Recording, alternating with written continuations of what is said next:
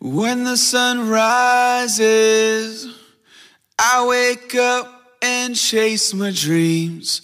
I won't regret when the sun sets, cause I live my life like I'm a beast. What up? You're listening to the Lifestyle Practice Podcast. Hey, everybody, welcome back. Thank you for joining us today. I am Steve Vandegraff.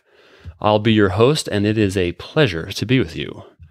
Justin, Derek, and I are thrilled to be getting a lot of new listeners each week, so I wanted to give a shout out and a special welcome to those that are listening for the first time. I'm confident that if you listen to these podcasts every week, you will find some real value. Last week, Justin spoke about being a leader as we open up again during these uncertain times. And if you haven't listened to it, I would recommend you do. Jumping into today, I wanted to talk about creating a reliable recall system, a system that ensures your patients are returning regularly and your hygienist's chair is full of patients every hour. I know this is something we do every day in our dental offices, and yet still it is a challenge. So, we're going to talk about the way to schedule, confirm, fill our hygiene schedule, and also how to communicate with patients about future appointments. As a little background on why this is important, every practice, just like they get new patients each month, are actually losing patients each month. Patients may be moving, going to another dentist, or most likely just not making it back to your office, but patient attrition is real. You may not think about it because they leave quietly, but they do. To limit these, we need to close the door. And by this, I mean, don't let all these patients that we've worked so hard to get to come into our office just leave right out the back. It's all too common. So don't let a patient leave without their next appointment set up. If we tell patients to give us a call when they're ready for the next appointment, and the patient says, okay, that okay probably really means I'm not going to get around to calling you. So make sure to set up their next step, whatever it is, before they leave. Also, our conversations have a lot to do with this back door. Make sure in your goodbye to a patient at the end of your appointment that you're tying it to a reminder of your next time together. So, for example, after restorative appointments, you're going to stress the importance of coming back for your next cleaning to take care of all this nice new work. After an emergency exam, you're reminding the patient to come back in two or three weeks so we can check your other teeth and catch little problems before they become big, like this one did. In our hygiene exams, if we say, well, things look perfect when a patient isn't taking care of their mouth, they're not going to think coming back every six months is very important. So we're not helping them here. If things do look great, we can still reinforce the need to come back. You know, your teeth are beautiful. We want to keep them like this. So we'll get you back in six months from now. And Miss Jones, if you have any problems before then, give us a call and we can get you in right away. So the first step in closing this door is changing our words. Next step is to develop a reliable recall system. Although this is common, everyday stuff, a lot of dentists often ask what is the best way to manage it. You know, and there are different hygiene recall systems out there, and I'm sure tons of them work. Personally, I favor something simple rather than elaborate. And the important thing is you have a clearly defined system that your front desk and hygienists are all clear and the same page on about. In my office, it looks something like this. So a patient checks in for their cleaning appointment and we take them right back to the operatory. Try not to have them sit down. At that time, my front desk goes ahead right then and reschedules them an appointment for six months out, usually on the same day of the week and at the same time. The hygienist during her, you know, exam is reinforcing the importance of coming back. And at the end of my exam, I end with a we'll see you in six months. Call us before then if you need anything at all. And then the front desk gives them a third reminder as she has their physical card ready with their next appointment. You can also have the patient write down in their own handwriting on the card the date and time of their next appointment to reinforce this even more. Fast forward five months later. We send a tangible postcard out to the patient reminding them of their appointment. And then the patient gets a phone call seven to 10 days before their scheduled day to confirm their appointment. Doesn't have to be elaborate again, something easy, but hello, Miss Jones. This is, you know, Savannah calling from Gentle Dental. Just calling to remind you of the cleaning appointment that we have reserved for you on June 1st at one o'clock. We have an hour reserved for your treatment at that time. Something simple, doesn't have to be over the top, but you want to stress the importance of the appointment. So I like the the word reserved, or you can say we have reserved the doctor's time. We have reserved an hour of the doctor's time for you at this at this hour. You get the idea.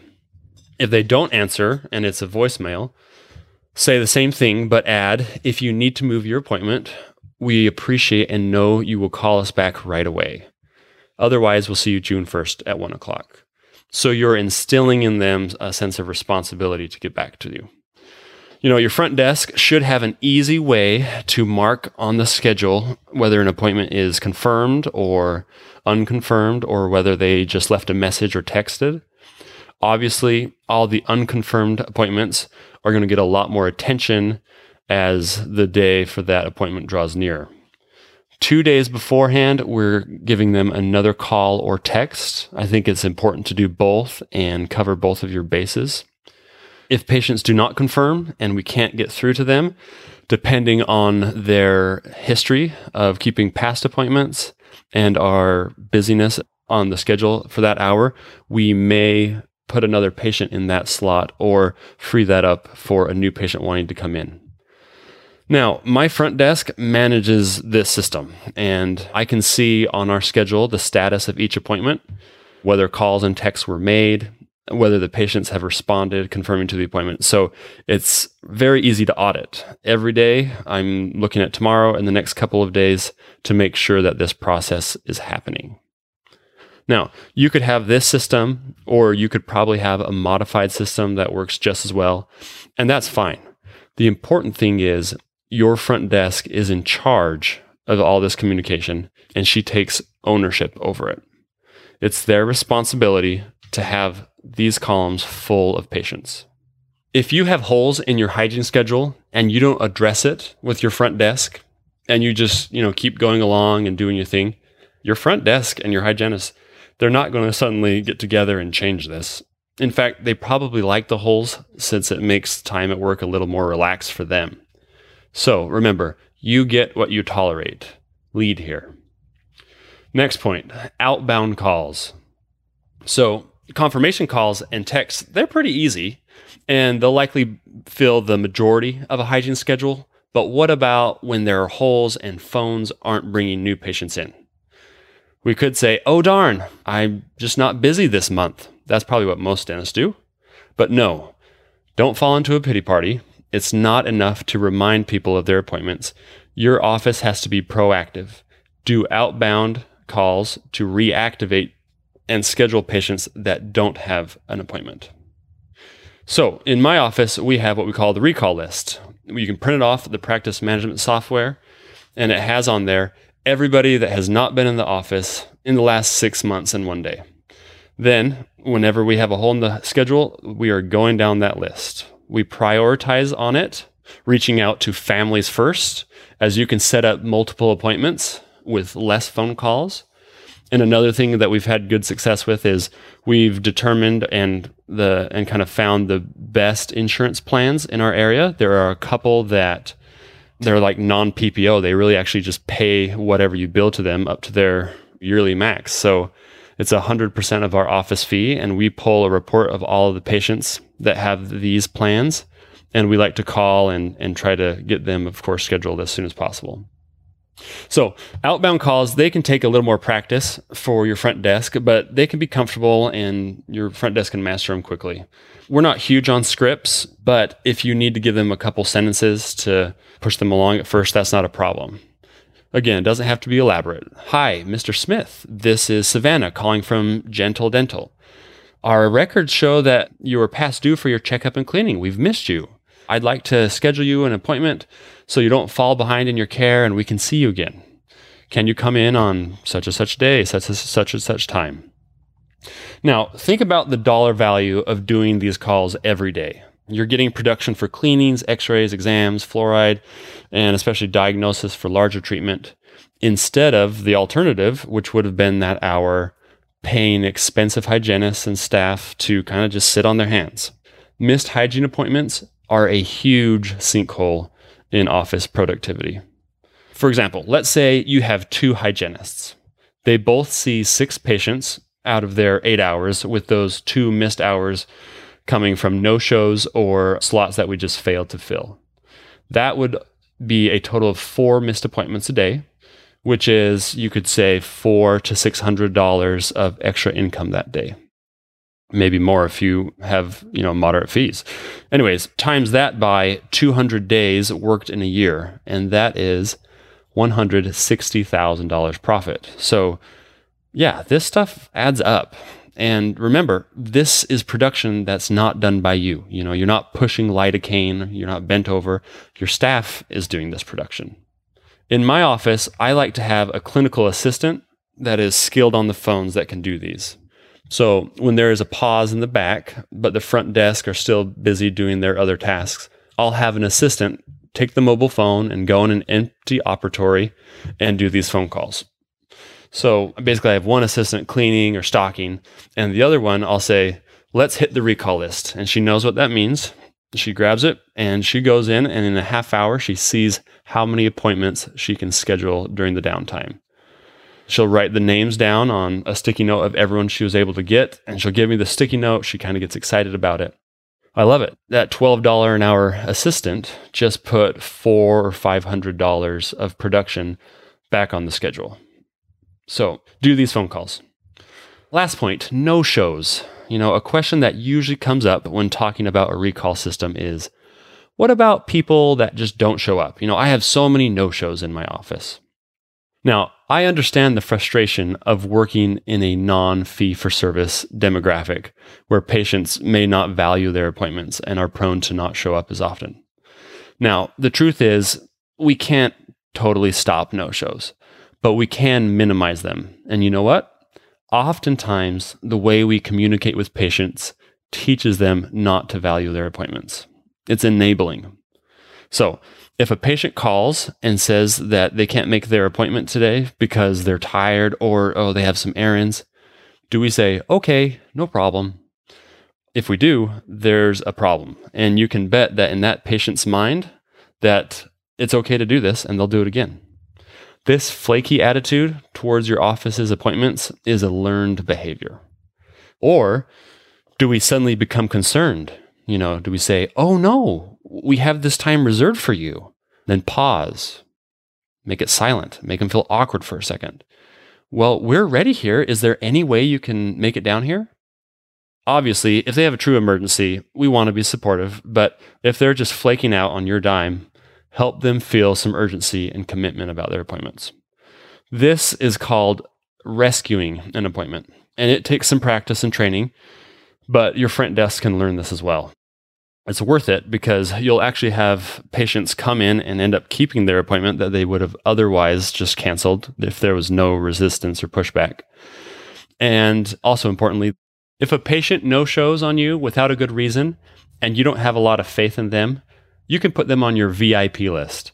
This is a list for patients who are extra. Their schedule is so important that you will go ahead and instead of scheduling them for six months out, you'll call them in six months to find a time that works for them. And then, of course, when you call them in six months, you're calling to fill in holes in the schedule that you otherwise couldn't fill. This way, these patients that are non-committal or flaky or just need too many reminders, you're calling them shortly before the appointments and you're filling a hole rather than creating one. What about repeat offenders? In my office, we have a standard where if a patient misses more than two appointments without proper notice, they may be dismissed. If they're non-committal, you know, they're not really the patients you want in your office anyway. And we'll remind them of this when they miss their first appointment too. I know there's some offices out there they'll charge $50 for missing a hygiene visit. And it's up to you and, and the situation and the goodwill considerations if you want to enforce that. But I, I think that at least the threat of this can kind of help keep patients true. Again, however, with all of this, it really starts with the precedent that we set, the value we place on these appointments with our patients and with our scheduling staff. If we train our front desk on this whole system and on what results we want, how we want the schedule to be filled, then that expectation and urgency will spread to their interactions with patients. All right, so let's look big picture. You don't want to have an average practice and an average income. Put the work in to build the system and an appointment commitment culture so that your office it's a well-oiled machine that's profitable, not at an office full of empty hygiene chairs and holes in the schedule. You know, this is a great time with reopening to have kind of a new beginning with your team I would take advantage of this and establish a clear vision and standard of way of doing these things.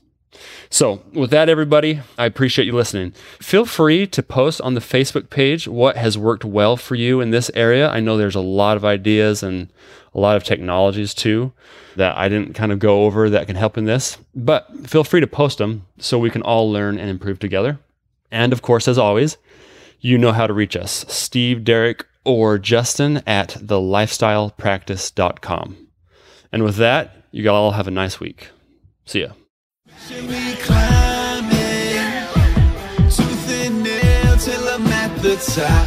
Jump without a net, never break a sweat, cause I live my life like it's all I got.